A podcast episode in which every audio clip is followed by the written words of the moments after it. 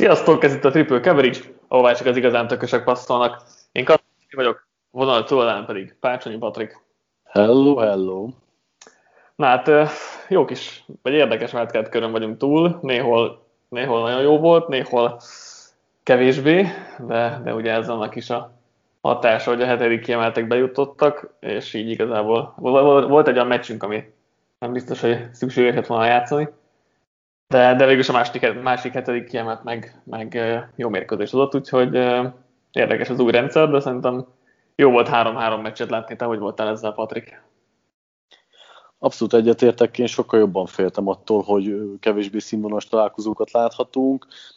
Megmondom őszintén, én az összes meccset élveztem, most nem is tudom, melyikre gondolsz őszintén, amelyik... Saints-ben, ami, Saints-ben. A Saints. Szerintem a harmadik negyed közepéig abszolút rendben volt az is, tehát ö,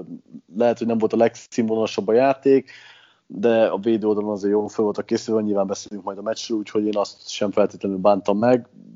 Igazából lehet, hogy van már bennem egy olyan, hogy nagyon kevés meccset fogunk látni, és itt tényleg meg tudtam most becsülni az összes találkozót, ami ezen a hétvégén volt, de örültem nekik. Hát igen, ugye ezen a hétvégén majd nem pont annyi meccset láttunk, mint amennyi hátra van a szezonból, úgyhogy igen, nincs, nincs mások mérkőzésünk, de, de egyre jobbak lesznek, mert a következő hétvége az, az elég egészen parádésan néz ki a Divisional körben, és hát nehezen tudom elképzelni, hogy a főcsoport döntők és a Super Bowl is legyen nagyon város, mert tényleg csak olyan csapatok vannak már bent, akik, akikkel elég jó meccseket lehet játszani. Na vágjunk is akkor bele, időrendben visszafelé haladunk, tehát kezdjük a legutóbb látott mérkőzéssel, ahol a Cleveland Browns 48-37-re megverte a Pittsburgh Steelers-t. Őrült meccset hozott ez a wildcard záró meccs. A Browns az első negyedben 28 elhúzott, de aztán volt olyan pontja a meccsnek, ahol lehetett még aggódni a győzelemért, vagy ahol azt gondolhattuk, hogy a Steelers visszajöhet. De végül a Browns az újraindítása óta a csapat legnagyobb győzelmét és egyetlen playoff győzelmét aratta. Volt neked, Patrik, ilyen Blanco Seahawks, Seahawks flashbacked a mérkőzés elején? Csak az első snap, hogy igazából majdnem, hogy hasonló szituáció zajlott le, de nem feltétlenül has, hajazott szerintem arra a meccsre tényleg csak az, hogy ott, ráadásul ott safety született itt TD, nem annyira élt bennem az az emlék. Ellenben, ha már arról beszéltünk, hogy, hogy, hogy milyen jók voltak a találkozók, nekem ezt tetszett a legkevésbé, mivel 28-0 után én már egyáltalán nem is hittem abban, hogy itt a Steelers fordítani tud, még annak ellenére sem, hogy volt olyan pontja a találkozónak, amikor tényleg el lehetett volna hinni, hogy visszajönnek, de az első negyed után szerintem egyik csapat sem azt a játékot mutatta, amit egy normális mérkőzésen mutatott volna, illetve hát voltak olyan elemek benne, amiket feltételeztünk, hogy ki fog tud, hogy így tervez majd az egyik csapat a másik ellen, de szerintem kicsit ez a kezdés tönkretette itt az élvezeti faktort ezen a mérkőzésen. Hát az élvezeti faktort nem, vagy legalábbis számomra nem, mert, mert azért elég szenzációs volt, hogy így, így kezdődött a mérkőzés. Abban egyetértek, hogy nyilván teljesen más meccset láttunk, mint hogyha normálisan indult volna a, a, a találkozó, és, és nyilván abból is láttunk elemeket, de, de és azt is mondhatjuk, hogy akkor jó esélye nem nyert volna a Browns, vagy hát könnyen lehet, hogy nem nyert, nem nyert volna a Browns, de, de ez a 28 0 első negyed azért az tényleg a szenzációs volt, hogy nálam az így megadta a mérkőzéshez a hangulatot, meg, a, meg hogy ilyen felfokozott idegállapotban voltam igazából az egész mérkőzés során, vagy a mérkőzés nagy részében. Úgyhogy eh, szerintem az egy elég, vagy nekem legalábbis így élmény szempontból jó, jó lezárása volt a, a hétvégének. Mit láttál a Browns-tól? Most nyilván azon kívül, hogy 28-0 után már nem annyira nehéz behúzni egy mérkőzést, de hogy így főedző nélkül, meg sok minden szempontból megnehezítve, hogy tudták eh, végül megtartani az erőnyt, vagy, vagy eh, megnyerni a meccset tényleg nagyon nehéz úgy beszélni róluk, hogy nagyon nagy előnyük volt, amit nem feltétlenül saját maguk harcoltak ki, hanem félig meddig a Steelers lőtte lábon magát. Ennek ellenére azt láttam, hogy nagyon magabiztosan állnak a mérkőzéshez, a támadó faluk jól működött egy nagyon jó defensive line ellen is, a futók hozzátették a magukét, tehát Chubb meg Hunt is igazából azt hozta, amit elvártunk tőlük, Defense oldalon meg szintén egyébként hasonló dolgokat vártam tőlük, a secondary nagyon gyenge, a Steelers rengeteg adott rájuk pakolt, és ezért is lehetett egy nagyon minimálisan szoros ez a találkozó, úgyhogy a browns nagyjából ezt vártam, azért megnézni, meg kíváncsian várom, hogy mire lesznek képesek akkor, hogyha nem egy ilyen óriási előny ö, hull az ölükbe. Továbbra is azt tudom mondani, hogy még akár esélyük is lehet, amennyiben Mayfield egy ö, olyan magabiztos játékkal rukkol elő, mint itt az idény második felében, mert az látszik, hogy a playhívások azok működnek, még akkor is, hogyha most a, az eredeti playhívők nem tudott ott lenni a stadionban, attól még látszott, hogy meg van beszélve, hogy ö, mit kell csinálniuk. Nagyon jól keverték a kártyákat szerintem, nyilván egy biztos előny tudatában azért könnyebben állód magabiztosan az ember, de megérdemelten nyert a Browns, és nem csak azért, mert sokkal kevesebbet hibáztak, hanem mert higgadtan tudták végrehajtani szerintem azt a játékot, ami a legjobban áll nekik.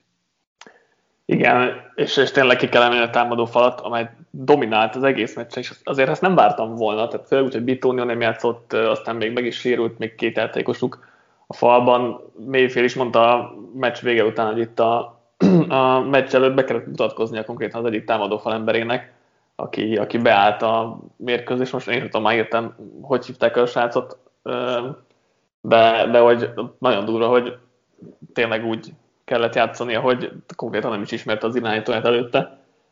és, és tényleg dominált a támadó fal, amit tényleg nem láttunk jönni ennyire, mert oké, okay, tudtuk, hogy ez a liga a legjobb támadó fala volt a, a szezonban, de a Steelers védelme is barom jó, és mégis, mégis folyamatosan sikerült utat nyitni Csábnak és Huntnak. Ugye nem szerzett szekket a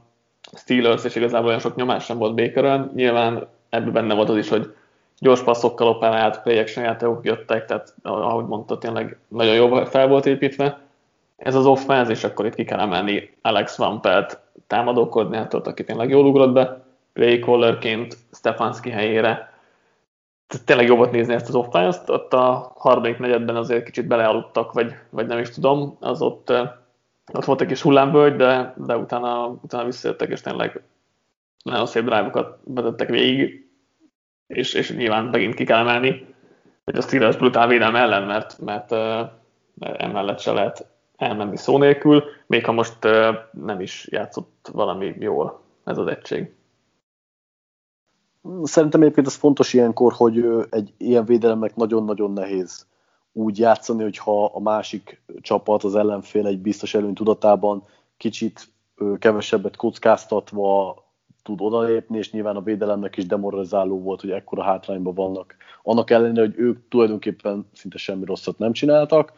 A, amit a Brownsra akartam még mondani támadó szinten, hogy nem csak egységekre lebontva jó ez a, az egész, hanem így rendszer szinten is jó működnek, és ezért működött ez a dolog kiesőkkel együtt is, úgyhogy szerintem mindenképp dicséretes a Browns részéről, amilyen offenszit összeraktak, főleg az idény második részére, ahol már nem csak a futás, de hogy az a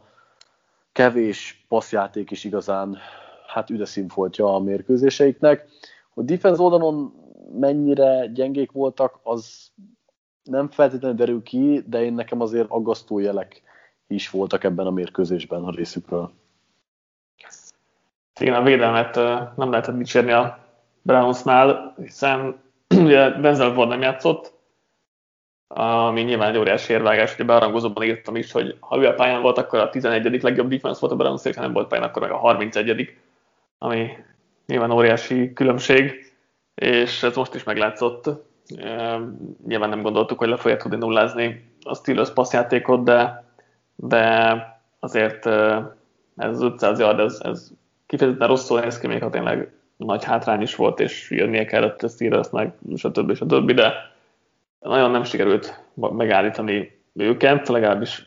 maguktól kevésbé, azért, és akkor beszéltünk itt Mike Tomlin döntéséről, vagy, vagy döntéseiről negyedik kísérletre. Ugye volt az első félidőben még, amikor 28-0-nál a Brownsnak a 38 adásán nem mentek egy negyedik kísérletre, az ugye negyedik és 9 volt, tehát oké, okay, messze vagy negyedik is 8, valami ilyesmi. Tehát az messze volt, de, de hát nem tudom, mi veszteni valója volt ott a csapatnak a, a harmadik negyed végén az, az meg kifejezetten értetlen volt, 12 pontra felzárkozott már a Steelers, ott volt a félpályán, negyedik és egy volt, és uh, Ben Baldwinnak a, az a negyedik kísérletes modellje alapján ez az év, év egyik legrosszabb döntése volt, azt hiszem a hét legrosszabb között benne volt, amit, edző hozott ebben a szezonban. Nem értem, hogy ott miért nem ment neki Tomlin, hiszen folyamatosan tök jól haladott az offense, és szerintem minden Browns szurkoló megkönnyebbült, mert Browns játékos azt elpantolták. Igen, Tomlira azért szerintem eddig is jellemző volt az, hogy nem mindig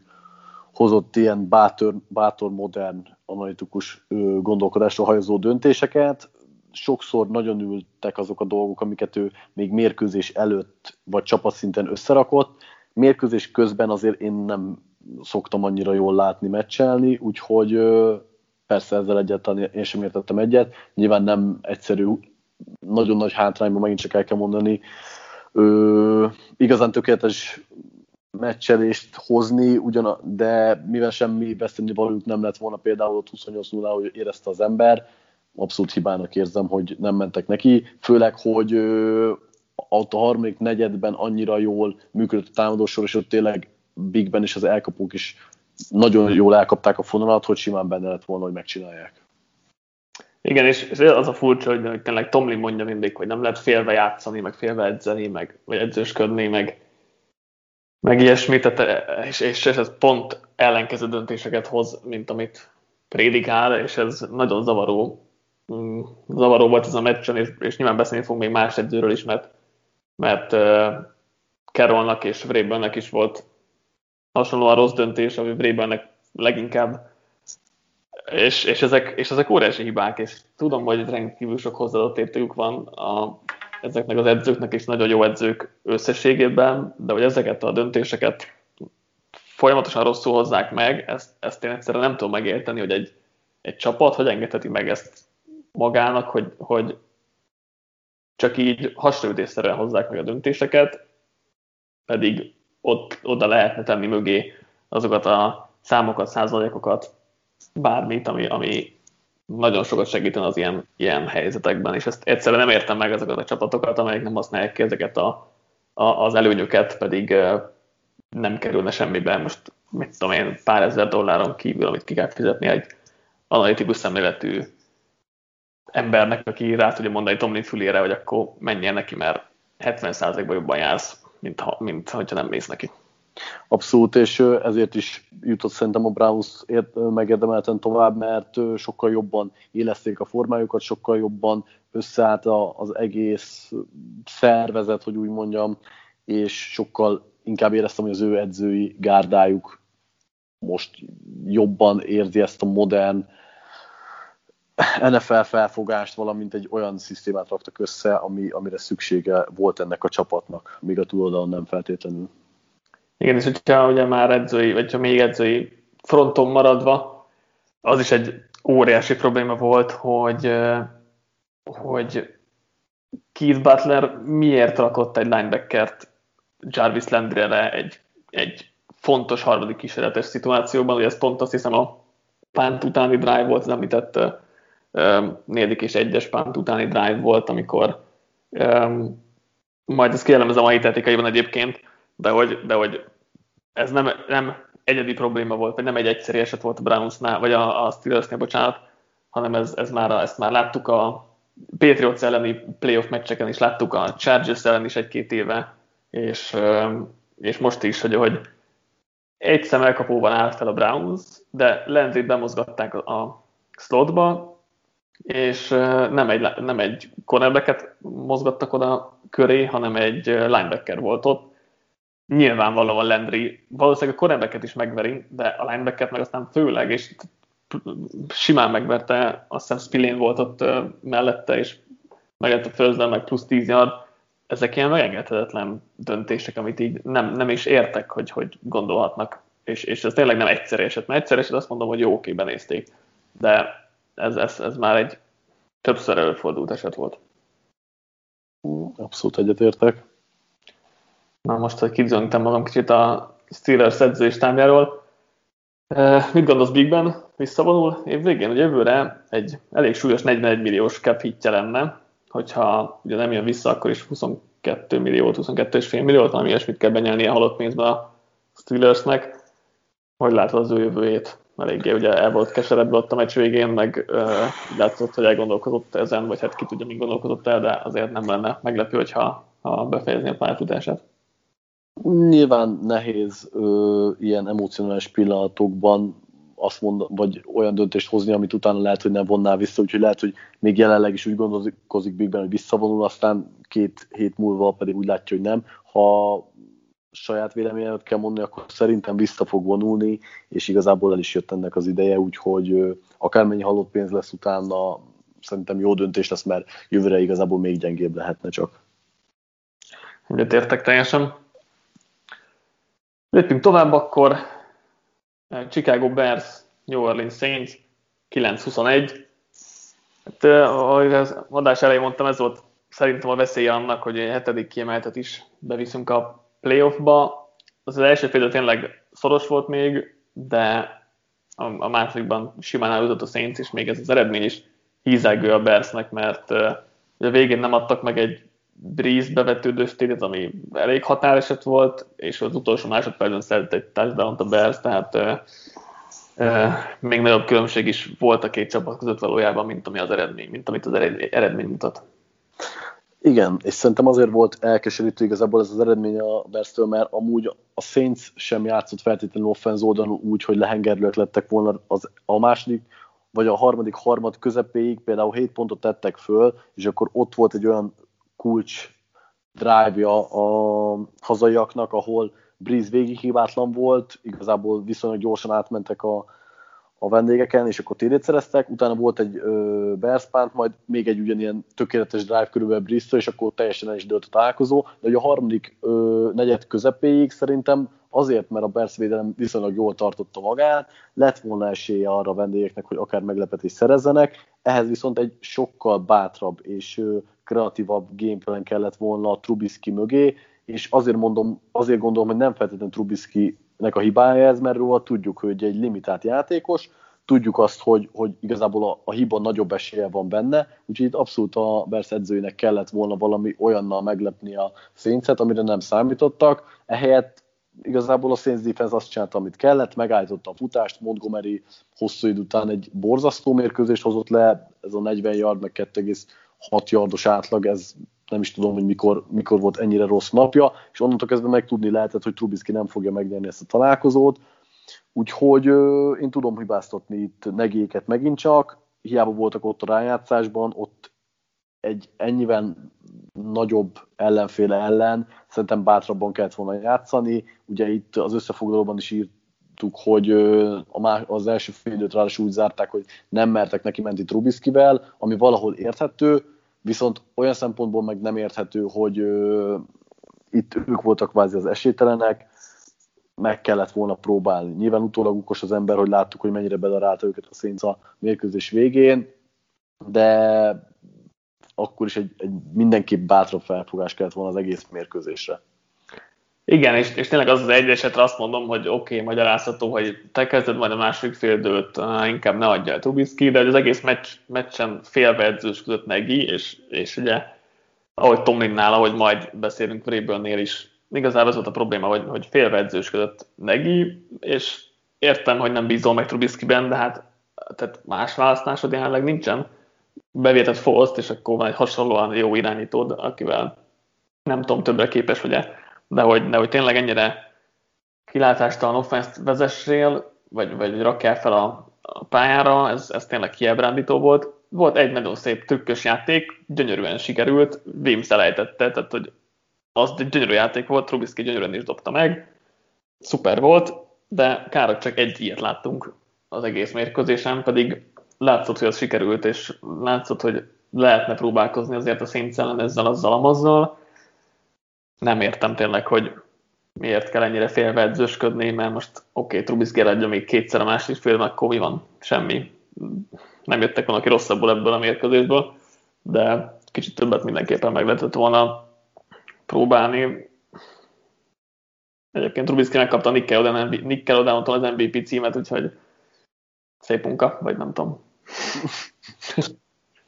Igen. Egyébként olyan szempontból nekem tetszett a mérkőzés, hogy legalább védő oldalon láttunk jó dolgokat. Szerintem mind a kettő csapat jól fölkészült. Most azt is belekalkulálva, hogy az offenzek amúgy nem voltak a helyzet magaslatán, futás ellen nagyon-nagyon ott voltak, igazából kevés teljesítményben is láttuk szép momentumokat, a Saintsnek ez mindenképp pozitív lesz, mivel ők tovább mentek, hát a Bears oldaláról pedig ez addig volt elég, amíg teljesen el nem fáradtak a mérkőzés második felére, de mindenképpen meg kell említeni azt, hogy a, hogy a Saints most most is inkább a védelme szállította, mert oké, okay, hogy a támadó sora végre kicsit összekapta magát, de engem egyáltalán nem győztek meg. Igen, egyébként pont ezen gondolkodtam, hogy mit tudtunk meg igazából a Saints-ről ezen a meccsen, vagy milyen következtetést tudunk levonni, mert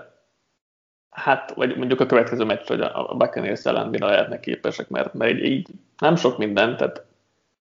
jó, a védelem jó volt, de azért Trubisky vezette offense nem ugyanaz, mint a Brady vezette offense. Offense meg, már a Saints offense meg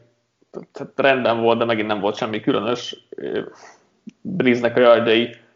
a 62,5% volt elkapás után, ami a harmadik legtöbb volt idén, átlagos passzmélysége 5,1 yard volt, ami a harmadik legalacsonyabb volt tőle idén, úgyhogy ez is egy ilyen semmilyen offense volt egy kicsit, és a Bucks védelme végül is nem tűnik olyan erősnek, mint a Berszé, úgyhogy akár működheti is, meg Michael Thomas látszott, hogy fontos, hogy visszatért, de nem tudom, hogy mennyire le- lehetünk magabiztosak a Saints kapcsán, vagy magabiztosabbak ezzel a győzelemmel a következőkre tekintve. Szerintem egyáltalán, és ami különösen rosszul mutatott az, hogy most még Tyson Hillnek az a néhány erőltetett játéko is tután nulla volt, ugye volt egy interception, volt egy nem sikerült három és rövid, igazából nem nagyon tudták most használni, és megmondom őszintén így, hogy nem jönnek ezek a játékok, így kicsit ilyen erőltetés szaga is van. Mármint amúgy is szerintem erőltetés szaga van, de így, így meg aztán kifejezetten rosszul néz ki, úgyhogy ezzel vagy most vagy kezdenek valamit, de most már senkit nem lep meg feltétlenül az, hogy hízott a pályán, és akkor egyszer-egyszer megfutja a, a nem tudom, két-három ados first down-t, úgyhogy ja, minden, én is úgy gondolom, mindenképp lesz gondjuk itt a, a Buccaneers ellen. Még, még egy ugye, érdekesség, vagy nem is tudom, hogy nevezzem, ugye Chauncey Gardner Johnson megint rávett valakit, hogy megüsse és kiállítassa magát, hogy most Anthony Miller volt a szerencsés, hogy az előző Bears meccsen meg Javon Wims, Wims volt, és ugye edzésen a saját csapattársát is rávette már arra, hogy, hogy megüsse őt, úgyhogy elég jó, jó trestól kell lehet, hogyha ha ezt mindig ki tudja provokálni az ellenfelekből. Igen, én, én, igen, csak én, én, én, én kivétesen egy, egy pozitív példát is hoznék, Deontay Harris jól játszott, ö, uh-huh. ahhoz képest, hogy keveset volt használva az idényben, főleg itt a második, ö, az idén második részében. Szerintem a, a képességéhez képest ez a 7 per 7 83 yard, ez abszolút uh-huh. megemlítendő. Igen, igen. A Nick Kelledeonos dolgokhoz mit szóltál? Ugye nyilván nem, úgy, nem azzal a közösséggel néztük a mérkőzést, de Twitterre bejöttek ezek a fun dolgok, hogy mit, mit gondolsz ezekről? Engem, őszintén engem annyira nem nyugodnak le ezek, úgyhogy elférnek, jópofák, de teljesen hidegen hagynak. Na, jót szórakoztam rajtuk, de, de nyilván egyébként azt, azt olvastam hogy nézték a közvetítést, hogy azért a gyerekeknek tényleg tök hasznos volt, meg, meg, meg jól el voltak magyarázó dolgok, és, és át, jól átadták nekik a focit, ami egyébként szerintem fontos, Ez és jogos, tök dolog, tehát egyébként nem, nem csak ezekkel, a, ezekkel az animációkkal, hanem nem a közvetítésben, hogy amit bejött a Young Sheldon, és ő magyarázott el egy-két szabályt, meg, meg a kommentátorok is azért igyekeztek ugye nyilván valamilyen szinten a gyerekekre, gyerekekkel foglalkozni a szempontból, hogy jobban átadják a focit, úgyhogy szerintem ez egy tök jó kezdeményezés alapvetően. Nyilván nekünk csak egy fán dolog legfeljebb, vagy, vagy valakinek nem tetszik, vagy valakinek nem tetszik, de, de ez, ez egy érdekes, meg előremutató dolog lehet szerintem. Abszolút jogos ez egyébként, amíg ugye nem vesztenek ezzel mondjuk nézőket, akik komolyabban akarják venni ezt az egészet, már pedig nem hiszem, hogy azért vesztenének, addig abszolút elfér, meg, viszont ott gyerekeket meggyőzik. Persze, meg ugye közben ment a CBS a normális közvetítés Rómóval, tehát uh-huh, uh-huh. aki azt akar nézni, az meg nézi, aki meg a gyerekével ja, ja, ja. nézni, az meg nézi vele Nickelodeonon, tehát szerintem ilyen szempontból ez tök érdekes, meg jó dolog. Ravens Titans 20-13, vége annak a fárasztó narratívának, hogy akkor Lamar Jackson nem tud a playoffban meccset nyerni, ráadásul 10 pontos hátrányból sikerült ezt megtennie, vagy, vagy sikerült fordítania, és, és hát ő döntött el a lábával, mert az 50 yardos futása az elég parádés volt, és elég fontosnak bizonyult. Igen, pedig úgy kezdődött ez a meccs kísértetésen a tavalyihoz, hogy Igen. előnybe kerül a Titans, elkezd szorongani a Ravens, és nem tud a saját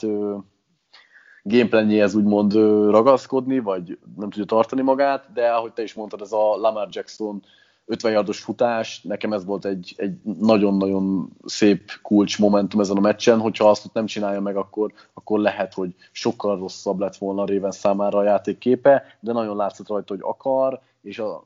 ha őszinte akarok lenni, egyébként a Titansnek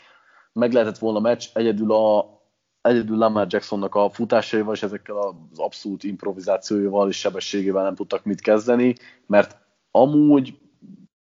képesek voltak igazából jobban limitálni ezt a ravens mint gondoltam, mármint magukhoz képest, hogy mennyire rossz defense voltak az egész évben, de itt például az első fél időben szereztek négy szekket, ami a negyede volt az egész éves termelésüknek, tehát azért látszott, hogy valamilyen szinten, vagy hogy kicsit feljavultak, oda teszik magukat, és mondom, hogy ha, ezek, ha a támadó oldalon jobban működtek volna, és nem, ők meg például nem ragaszkodnak nagyon görcsösen a futásokhoz, amit hozzáteszek egyébként valahol meg lehet érteni, de talán lehetett volna változtatni most ezúttal, akkor meg lehetett volna ez a meccs nekik. Igen, a Titans defense mindenképp meg kell dicsérni, mert amennyire nem néztünk ki belőlük semmit, annyira jól mm, megállították a, a futásokat a Ravens, Ravens-től. A második félidőre a Ravens tudott változtatni, tehát az egy fontos dolog volt, hogy ott jobban le már Jacksonra, és, és jobban ráhívtak játékokat.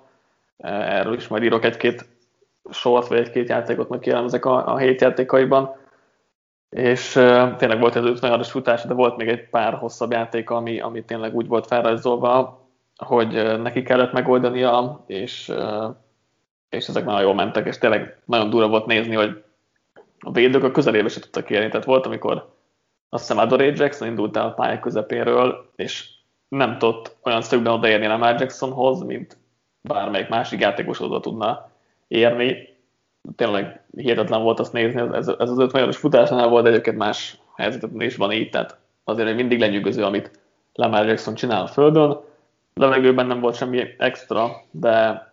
de hát neki továbbra sem úgy kell nézni a játékát, hogy mit csinál csak passzolóként, hanem az együtt, amit a földön csinál, az pedig, az pedig nyilvánvalóan lenyűgöző. Így van, és ö, dicsérném még annyiban a Ravens edzői stábját, hogy ö, Marcus Brown nagyon-nagyon jól használták. Az év közben nem nagyon voltak ilyen ö, screen passzok, amik, amikből tudta használni kicsit a sebességét. Ez a 109 yard, ez szerintem abszolút jól mutat tőle, még hogyha tényleg nem a levegőben volt a Ravensnek ezen a találkozón se a, a győzelem kulcsa, de ettől függetlenül látszott az igyekezet, hogy próbálnak egy olyan offensz összerakni, ami akkor is működik, hogyha a futásokat megállítja az ellenfél. Úgyhogy még ez egy kicsit kiforratlannak tűnt számomra, de mindenképp üdvözölném ezt a megoldást. Így van. A labda másik oldalán is érdekes volt a matchup szerintem. A Titans offense az első negyedben elég jól nézett ki, és ott ugye A.J. Brown többször is megverte Marlon Humphrey-t,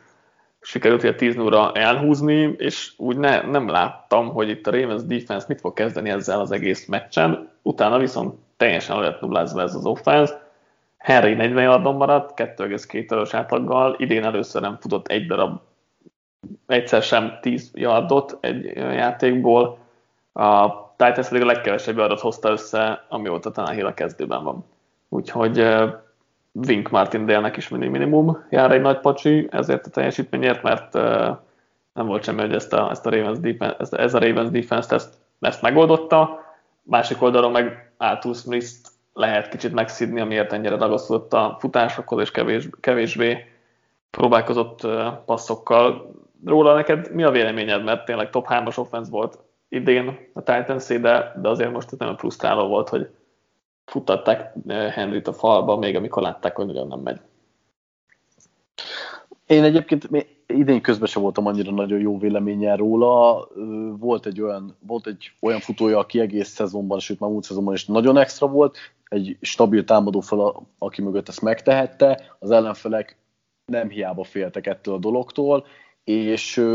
igen, egy viszonylag jó gameplant rakott össze, én nem éreztem semmi extra tehát nem éreztem annyira kreatívnak, nem éreztem, hogy nagyon sok ö, sokat mozgatnák az ellenfél védelmét, megpróbálták főleg erőből dominálni a futójátékot, és ez mellé oda raktak egy, egy biztos passzjátékot, ami jól működött, mert volt igazából két elég jó elkapójuk az idényben, meg talán is jól játszott, nem feltétlenül éreztem azt, mint például a Packersnél vagy a Chiefsnél szoktam érezni, hogy annyira nagyon kreatív és jó lenne a, a gameplan, hogy ezzel vernék a védelmeket, hanem inkább egy kicsit erőből leszorították őket. Most ezzel nem arra akarok célozni, hogy nagyon rossz lett volna, amit Arthur Smith letett volna, de annyira, annyira azért nem is dicsérném túl, és ha már őt elővettük, akkor ugye Brébelt is elő kell hm. venni, aki viszont kétszer is hát gyáva, vagy nem feltétlenül a gyáva jó szó, de nem elég merész döntést hozott, vagy nem elég ö, analitikus döntést hozott, ő sem ment neki olyan szituációban, amikor neki kellett volna, úgyhogy igen, ha már itt tartunk, akkor egyébként a Titans edzői stábját is ö, lehetne okolni ezért a vereségért. Igen, ugye Tréből negyedik és kettő helyzetben az ellenfél 40 yardos vonalán nem ment neki, ami tényleg olyan VTF megmozdulás, amit, mint ami Tomlinnál volt, amiről beszéltünk ugye a Brownusnál. Mind két esetben egyébként 7%-nyi esélyt bukott el a, a csapat ez az egy, egy döntéssel, és ez lehet, hogy első nem tűnik soknak, de, de egyébként nagyon is az, mert összesen 7 ilyen eset volt ebben a szezonban, és ugye ez a kettő volt ma. Úgyhogy érdekes, hogy így a playoffra így ez a félénk edzősködés előjött, pedig pont ilyenkor kéne ezt talán kevésbé láttunk, vagy nem tudom, a tétrány, ami esetleg a, a bélyegét a, a, az ő tevékenységükre, de ez nagyon frusztráló volt szerintem, és uh, itt, itt is az volt a helyzet, hogy akkor minden Ravens szurkoló és játékos megkönnyebbülhetett, hogy na, akkor nem kell még egyet uh, kivédekezni, aztán simán két vagy másfél percet ott voltak megint, ahol a Titans jött, úgyhogy uh, vagy ahonnan a Titans ugye nem ment neki, Úgyhogy ezeket, ezeket a döntéseket tényleg nehezen tudom megérteni. Meccs végén volt ugye egy Tenehill interception, amit Marcus Peters szedett le, és utána volt ugye ez a logó taposósdi, meg aztán ugye Lamar Jacksonék berohantak az öltözőbe a lefolyást követően készfogás nélkül. Te mit gondolsz erről a dologról? Ugye az előzmény az, hogy a, az előző egymás mérkőzésen igazából előzmény nélkül a Titans játékosok a meccs előtt oda mentek a kezdőkörbe, és a Ravens logóján tapostak. Én soha nem gondolom úgy, hogy a, akár az agresszióra, akár pedig a, az ilyen rossz reakció, vagy az ilyen ö, nem méltó ö, tettekre és reakciókra egy másik nem méltó tett kell, hogy legyen a válasz, tehát nem feltétlenül tudok egy, egyetérteni ezzel. Azt elhiszem, hogy ö, elítélik ezt a dolgot, és valahogy vissza akarják adni, de nem gondolom azt, hogy ez volt erre a megfelelő válaszreakció. Mindenki látta és tudta volna, hogy, hogy melyik csapat hibázott, úgyhogy amikor egy, egy nem méltó tettre egy esetlegesen egy másik nem méltó tett a válasz, az nálam soha nem ér annyira út, ö, célhoz. Én kevésbé gondolom, hogy nem tudom, én meg, megértem ezt, hogy hogy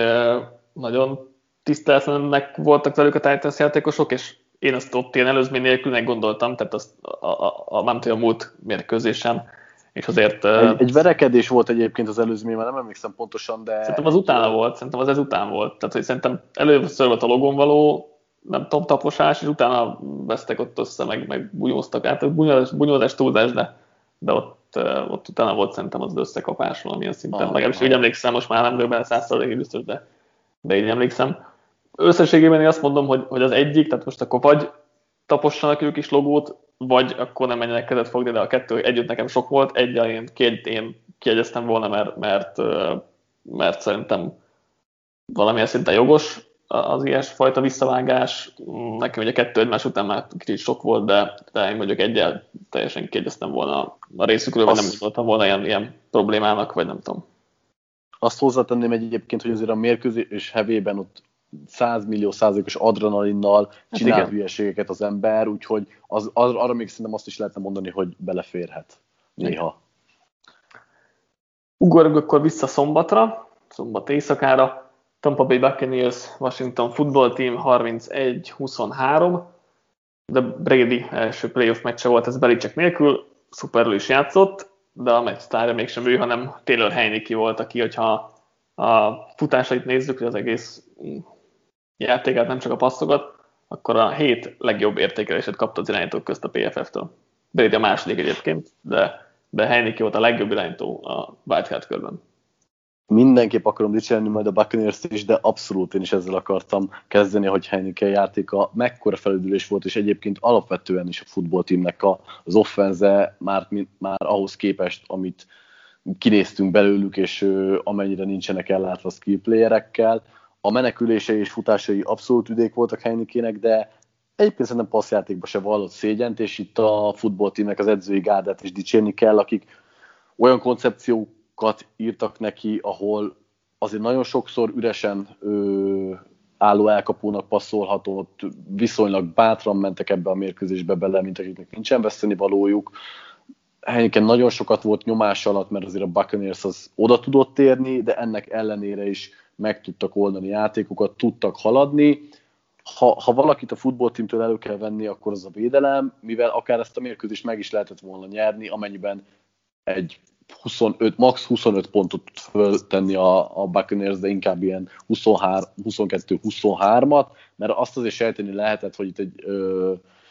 pontzáporos mérkőzésen inkább redéknek áll az ászló, ez így is lett, de számomra ez pozitív csalódás volt tőlük, én, én nem vártam ennyire szoros mérkőzést sem, úgyhogy, úgyhogy örültem a találkozó végén. Igen, szerintem a Buccaneers-től alapvetően azt kaptuk, amit, amit vártunk, viszont tényleg a Washingtontól nem, mert ez a, ezt a támadójátékot egyáltalán nem láttuk jönni, ellenben azt sem láttuk, hogy a védelem mennyire gyenge lesz, mert, mert tényleg a Buccaneers majd, hogy nem azt csinált eh, ezzel a, ezzel a Washingtoni védelemmel, amit akart, a támadófal elit volt, dominálta egy Chase és, és igazából innentől kezdve nyilván a Buccaneers elkapóknak előnye volt a Washingtoni secondary ellen, de szóval ez, ez, ez mindenképp csalódás volt szerintem a Washington oldaláról, és, és tényleg, ahogy mondtad, az offense viszont elég jól nézett ki, Heinickivel együtt, akiről mondjuk néztem olyan, vagy most előjöttek olyan korábbi tweetek, amik alapján emberileg nem feltétlenül a legszimpatikusabb játékos, de, de itt a pályán ez, ez, parádés volt, és amit mutatott, ez, ez, ez nagyon szuper volt. Buccaneersről mit, mit gondoltál, mit láttál? Abszolút meggyőzőek voltak, Brady zseniális volt, nagyon-nagyon jól osztogatta a labdákat, igazából mm, azt, azt láthattuk, amit, amit gondoltunk is, ugye Godwinnak volt azért több dropja, amit nem vártunk, de ezen kívül azért Evans összedrótozták, én azt hittem, hogy játszani se fog, nem, hogy ennyire jól tud támaszkodni rá Brady. Brown, Brett hozzátették a magukat, furcsa volt, hogy nem Gronkowski volt a ennek közül használva, de igazából a, az offense szempontjából teljesen lényegtelen, viszont az MVP nálam inkább a támadó fal volt, még akkor is, hogyha Brady nagyon jól játszott, de Chase Youngékat ilyen szinten limitálni abszolút nem láttam jönni, és a futójátékot is domináns módon tudták támogatni, úgyhogy le előttük, és hogyha így képesek,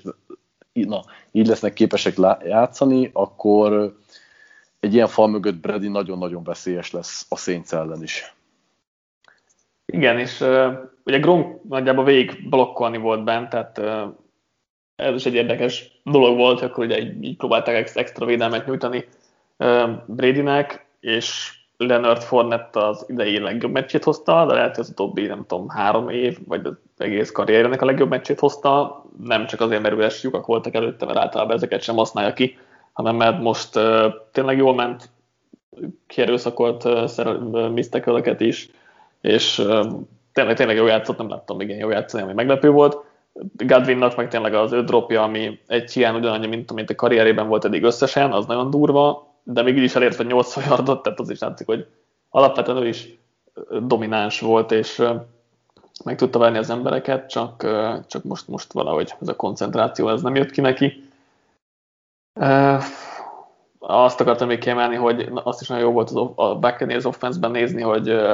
az idei legtöbb play action passzokat hívták, nagyon sok heavy personelt használtak, tehát látszik, hogy fejlődik az egység, és, és az edzői, edzői stábot is dicséret illeti, mert tényleg az év elejéhez képest, amit most utóbbi hetekben látunk, az, az ég és föld, és így, így tényleg előléptek um, esélyesi akár itt az NFC-ben, bár azért tegyük hozzá a defense azért mindig nagyon problémás és aggasztó. Meglátjuk, hogy mi lesz Pont az elég a Saints ellen. Pont ezt akartam kérdezni, hogy a, mi a véleményed a Buccaneers defense-ra, akik itt az idén második felére nagyon-nagyon visszaestek, és oké, okay, hogy híróból tolt Heinike, de azért egy ilyen futballtím ellen nem kellett volna szerintem ennyire gyengén játszani. A futás ellen továbbra is dominánsak, mint egész szezonban, viszont passz ellen nagyon-nagyon védtelenek, ami azért itt a mm, idei második felében kijött, és bizony azért itt egy-két pass happy offense még van. Igen, és ezt szerintem egyetemen Todd Bowlesnak a hibája, mert én egyszerűen nem tudom megérteni, hogy miért 6-8-10 yardra állnak fel a cornerback az elkapóktól, és miért nem jammelik őket, miközben játék stílusa is olyanok a cornerback hogy oda tudnak állni, és testtel, erővel fel tudják venni a versenyt az elkapókkal. Ehhez képest a gyengeségeikre építenek, amit én egyszerűen nem tudok megérteni, és, és emiatt nekem nagyon aggódok emiatt a Buccaneers defense miatt, és már én írom a szintelni bearangozót, és most pont néztem olyan statisztikát, ami most így hirtelen nincs előttem, de hogy, de hogy nagyon rossz matchup az, hogyha nem állnak közel az elkapókhoz a cornerback mert Breeze ezt ki fogja használni, úgyhogy kíváncsi vagyok, Todd Bowles változtat-e jövő hétre valamit, de az utóbbi hetekből azt mondanám, hogy nem, és, és ez, ez tényleg aggasztó, mert nevek alapján, meg, meg tehetség alapján azért ebben a defense több van, mint amit most utóbbi egy-két hónapban láttunk. Ugorjunk akkor tovább. Los Angeles Rams, Seattle Seahawks 30-20 a Pete Carroll első hazai veresége a playoffban. Rams védelme egyszerűen lenullázta a vízonékat. Nem tudok erre jobb, jobb szót, mert borzasztó volt, amit a Seahawks offense láttunk ezen a meccsen. Hú, erről a mérkőzés egyébként, amikor elkezdtünk beszélni a podcastben, el is felejtkeztem, mert számomra ez volt a leges legrosszabb mérkőzés. Tehát annyira töketlen és tehetetlen volt mind a két offense, és talán csak annyiban dicsérném ezt a meccset, hogy a Rams defense az valóban nagyon zseniális volt, és elemébe folytotta meg Wilsonékat, hogy talán ezért volt egy kis üdeszínfoltja ennek a meccsnek, de hogy abszolút nem azt kaptam, amit, illetve hát azt kaptam valahol, amit vártam, de sokkal, még annál sokkal rosszabb formában az offenzektől, mint amit sejteni lehetett. Az egyik oldalon azért, mert van, volt igazából Wolford és Goff szemében két közepes irányító, akik még ezzel a jó rendszerrel is csak erre voltak képesek, és egyébként a seattle védelmet is van dicsérni kell. A túloldalon viszont volt egy nagyon brutál védelem, akik nagyon élesek voltak, nagyon-nagyon sok nyomást helyeztek vízonra, viszont ettől függetlenül is a Seahawks-tól ez a totális nulla teljesítmény, mind playhívás szinten, mind pedig egyéni teljesítmények szintjén az szerintem kiábrándító. Igazából, ha itt a Metcalfnek levesszük azt az egyetlen egy nagy TD elkapását, meg a meccs végi garbage time drive-ot, akkor semmit nem tettek hozzá, úgyhogy ö, csalódás volt egyébként nekem ez a, ez a Seahawks. A Rams az nem volt feltétlenül csalódás, ők szerintem ezt tudják, nekik szükségük lenne egy kicsit jobb és tökösebb irányítóra, úgyhogy nem tetszett ez a mérkőzés, egyedül a Rams defense tudom dicsérni, de ők is egy kicsit ö, impotens offense ellen tudták ezt felmutatni. Igen, valóban nem volt egy szórakoztató mérkőzés, bár, bár azért, hogyha szeretjük a jó védőjátékot, akkor ezt a Rams defense ezt, ezt, ezt azért jó nézni, mert tényleg elképesztően dominánsak, és a legjobb, legjobb védelme a, ligában jelenleg. Az a baj, hogy ez egy legjobb védelem a ligában sem elég feltétlenül túl sok mindenre egy ilyen offense mellett, mert tényleg nagy kár egyébként Wolfordot gyorsan kiütötte Jamal Adams, mert bele még mindig érdekesebb, vagy, vagy nem is tudom, látványosabb, vagy szórakoztatóbb, az talán túlzás ilyen szalakat pufogtatni, de, de érdekesebb lett volna ez a, a Rams offense, helyett a sérült Goff, akinek látszott, hogy minden második, harmadik, negyedik passza, az, az kacsázik össze-vissza, mert nem tudja rendesen megdobni az eltört hüvelykúja miatt. Nem tudom, jövő héten Wolford játszik, vagy Goff. Érdekes ez a helyzet. Igazából hogy ugye Rams offense az kemény körszre épített, és ez jól is ment, mert 176 scrimmage yardot szerzett, de hát tényleg, tényleg ezt a meccset, ezt, ezt a Rams defense nyerte meg Wilsonnak 27 passzából 11 volt sikeres, ugye az interception az nem feltétlenül az ő hibája volt, de volt több interception térő dobása is, nagyon sokáig tartotta a labdát, pedig folyamatosan nyomás alatt volt, tehát nehéz, nehéz azt így megérteni, vagy hogy, hogy mi volt az elképzelés a Sioux oldaláról, amellett nyilván, hogy a Rams teljesen megfojtotta őket. Lett annyi statot a PFF-nél, hogy az első három évben olyan rossz volt ez az offense, hogy EPA alapján, tehát várató hozzáadott pontok alapján az idei év ötödik legrosszabb támadó teljesítménye volt. Nem csak a Seahawks, hanem az egész ligában. Azért az nagyon durva egy Resztel vezette offense Egyébként mit gondolsz arról, hogy nagyon-nagyon elképzeléstelen volt a hívás a Seahawks oldalán, de hogy Wilsonból sem tudott kijönni sem híró, és főleg azt ugye az idén elején láttuk tőle, hogy képes megvillanni, és tudom, hogy a Rams defense iszonyatosan nehéz, de valahogy nem jöttek az egyéni villanások se tőle, sem Metcalftől, azt az egyetlen egy TD-t leszámítva, ahol félig meddig azért szerencséjük is volt, de hogy ö, valahogy egyéni szinteken sem tud, tudott semmit mutatni ez a csapat. Igen, és nehéz nehéz egy dologra ráhúzni itt a Seahawks offense a problémáit az elmúlt fél évben, vagy fél szezonban, mert, mert nagyon sok összetevős dolog szerintem, tehát a támadófal, Wilson, playhívások, stb. Meg most ezen a meccsen nyilván az, hogy a Rams, Rams defense annyira jó, és, és egyébként annyira különleges is, tehát hogy, hogy szerintem azért is nehéz a rams játszani, mert nagyon kevés defense játszik olyan sémákkal, mint a Rams, és ebből nehezebb is felkészülni. Mondjuk tegyük hozzá, hogy Vízumnak ez már harmadik meccs volt a Rams ellen idén, tehát azért valamilyen szinten neki már pont hozzá kellett volna szoknia, de, de, de, de arra nincs jó válaszom, hogy miért ilyen rossz a Seahawks offense, hogy mi történt ezzel a Seahawks offense vagy mi történt Wilsonnal. Így, így egy ilyen egy dologra nem tudok rámutatni, tehát szerintem ez egy nagyon sok összetevős egyenlet, és, és nyilván edzői fronton is lehet keresni a, a, a hibákat de hát azt se lehet elvitatni, hogy, hogy Wilson sem játszott túl jól itt a szezon második felében. Két dolgot akartam még kiemelni. Egyrészt a Darius Williamsnek a, a pick ami, ami zseniális volt, ahogy én ezt a, a Malcolm, Malcolm Butler interception jutott egyből eszembe, mert ott annyira látszott, hogy ez videózásnak az eredménye, hogy tudta, hogy itt mi fog következni. Amint ugye kimozgott a futót a bunch formationbe, egyből tudta, hogy be kell menni a, két elkapó közé, és ott egy screen játék fog jönni, tehát az tényleg egy zseniális megmozdulás volt. Plusz ugye volt egy special team villanása a Ramsnek, ami kellett a győzelemhez, mert, anélkül nem láttam, hogy itt az offense hogy fog tudni egész pályákat végigmenni. És hát, és hát itt is voltak Carrollnak negyedik kísérletes,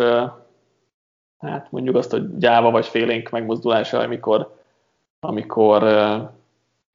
nem akart neki menni, vagy nem volt hajlandó neki menni negyedikre, Nyilván sokáig még érthető volt, amíg szoros volt a meccs, de, de a végén azért meg lehetett volna ezt lépni egyszer-kétszer, és hát ugye, ha már edzői front, akkor, akkor Schottenheim ennek a munkája szerintem veszélyben van itt a következő egy-két napban nem, nem lehetne meg, hogyha kirúgnák. Igen, és uh, hallottunk olyan híreket azért, hogy nyilván Került kirúgni nem fogják, de hogy azért kicsit megfáradni, nem először beszélünk arról, hogy kicsit megfáradni látszik azért ő is itt a csapat élén. Egy nagyon jó mentornak tartom, aki jól épít csapatot, de azért nem először láttuk, most majd nem tud megújulni, úgyhogy ezen is el kell gondolkozni szerintem.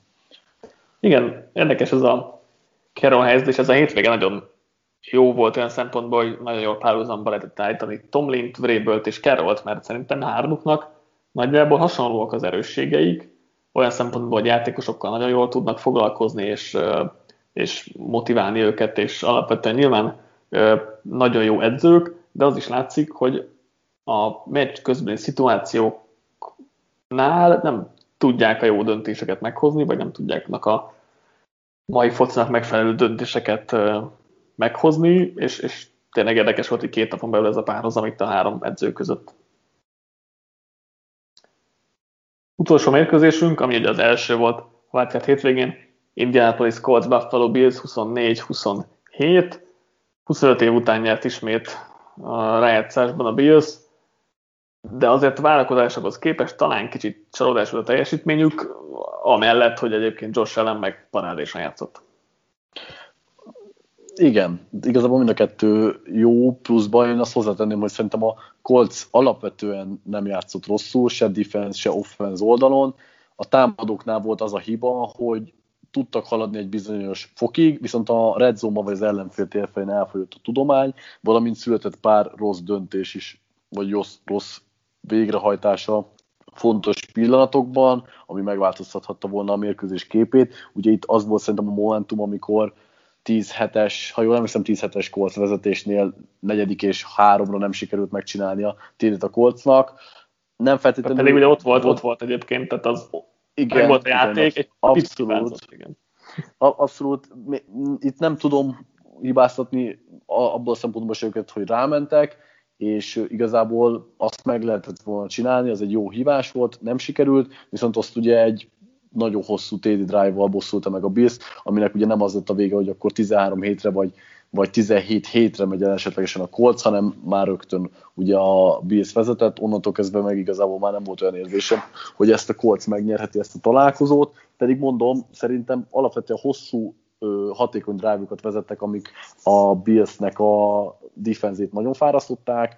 a végén fogyott el a tudomány, és nyilván ugye ez nem mentesíti őket, de nem feltétlenül néztem ki ezt se belőlük, valamint szerintem a lehetőségekhez mérten a liga talán legjobb formában lévő offenzét a Packers mellett le tudták lassítani ideig, óráig. Igen, volt egy-két drive, amit nagyon csúnyán benéztek, de jelenleg annyira jó ez a Bills offense, hogy nem sokkal jobban lehetett ellenállni, és mondom, hogyha jobban jönnek ki ott egy-két kulcitációból, akkor azért más lett volna a játék képe. Úgyhogy nekem ez a találkozó nem feltétlenül volt csalódás, nyilván játszhatott volna jobban a Bills, vagy azt vártuk, hogy jobban fog játszani a Bills, de azért a Colts ott láttuk, hogy nagyon jól tud meccselni, főleg itt a mérkőzések elején. Én jobban féltem attól például, hogy Rivers nagyon rosszul fog játszani, jobban megremeg, nem játszott jól, de nem rajta ment el a meccs. Igen, és egyébként szerintem a Coltsról tényleg csak pozitívan beszélhetünk, mert jó, oké, sok lehetőséget elszalasztottak, de úgy összességében szerintem offense és defense oldalon is az én várakozásomat legalábbis felülmúlták, és tényleg, tényleg jól játszottak, és akár a mellett is lehet érni, hogy ezt a meccset meg kellett volna nyerniük, vagy hogyha tízből, nem tudom, hatszor, hétszer ezt lehet, hogy megnyerték volna ezt a találkozót, nem úgy jöttek ki a tényleg azokat a, azok a kulcs pillanatok. Rejk ugye többször neki ment negyedikre, és többször jó döntést hozott, és, és nem jött ki jól belőle, mert nem sikerült megoldani végül a pályán, meg volt mondjuk rossz challenge és az mondjuk az ő, ő hibája volt, de volt ugye kapufa, field goal volt, hogy a Kemeko bemozdult negyedikre, ami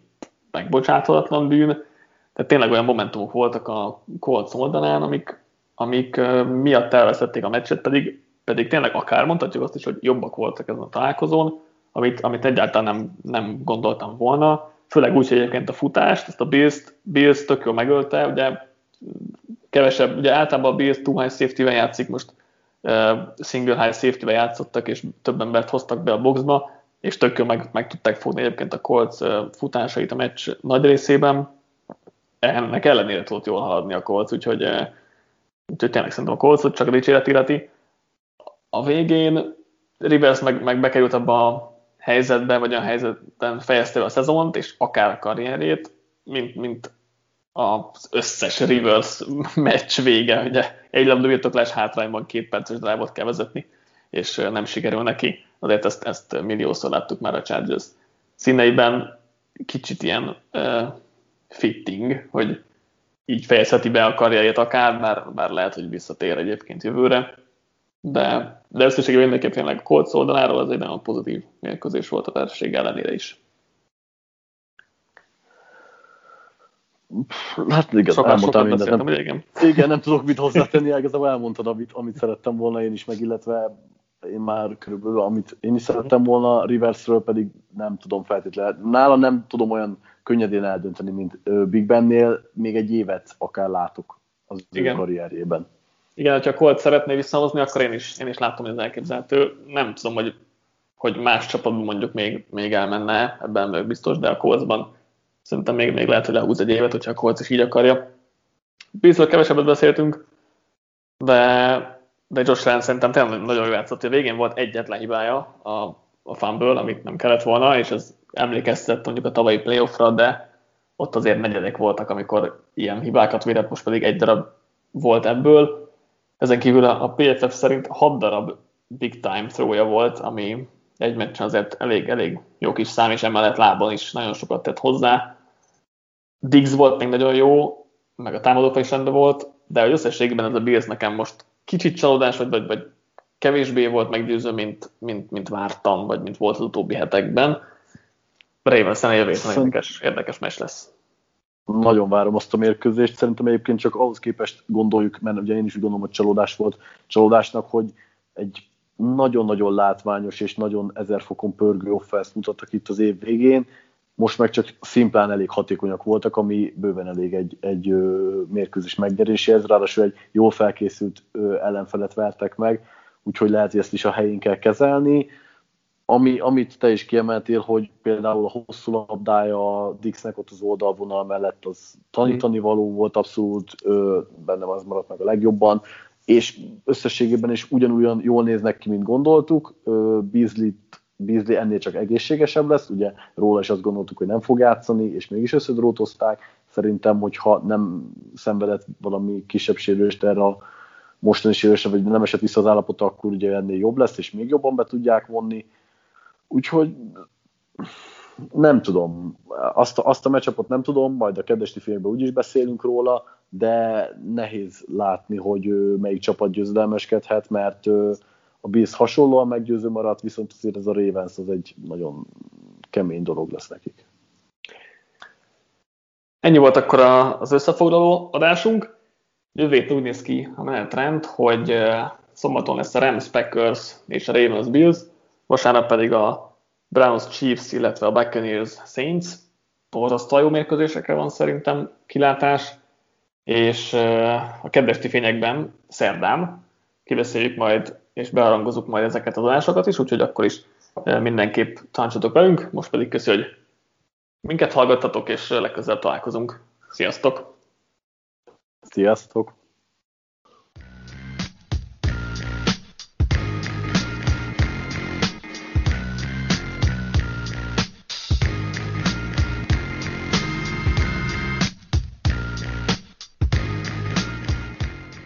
Ha más podcastekre is kíváncsi vagy, hallgassd meg a Béton műsor ajánlóját. El tudod képzelni, hogy a podcastet, amit éppen most hallgattál, fél év múlva már a mesterséges intelligencia generálja? Mi sem. De ha érdekel, eljötte már a gépek lázadása. Hallgass bele az Embertelen podcastbe. Orsós Lajos vagyok, a műsor házigazdája. Egyelőre még élőben. Egyelőre. Fedezzük fel együtt, hogyan ismerkedik, randizik, mesél és vitatkozik Betty és Péter, két teljesen mesterséges intelligencia. Lajos, a podcast címét mond még egyszer, Léci. Oké. Okay. Embertelen podcast.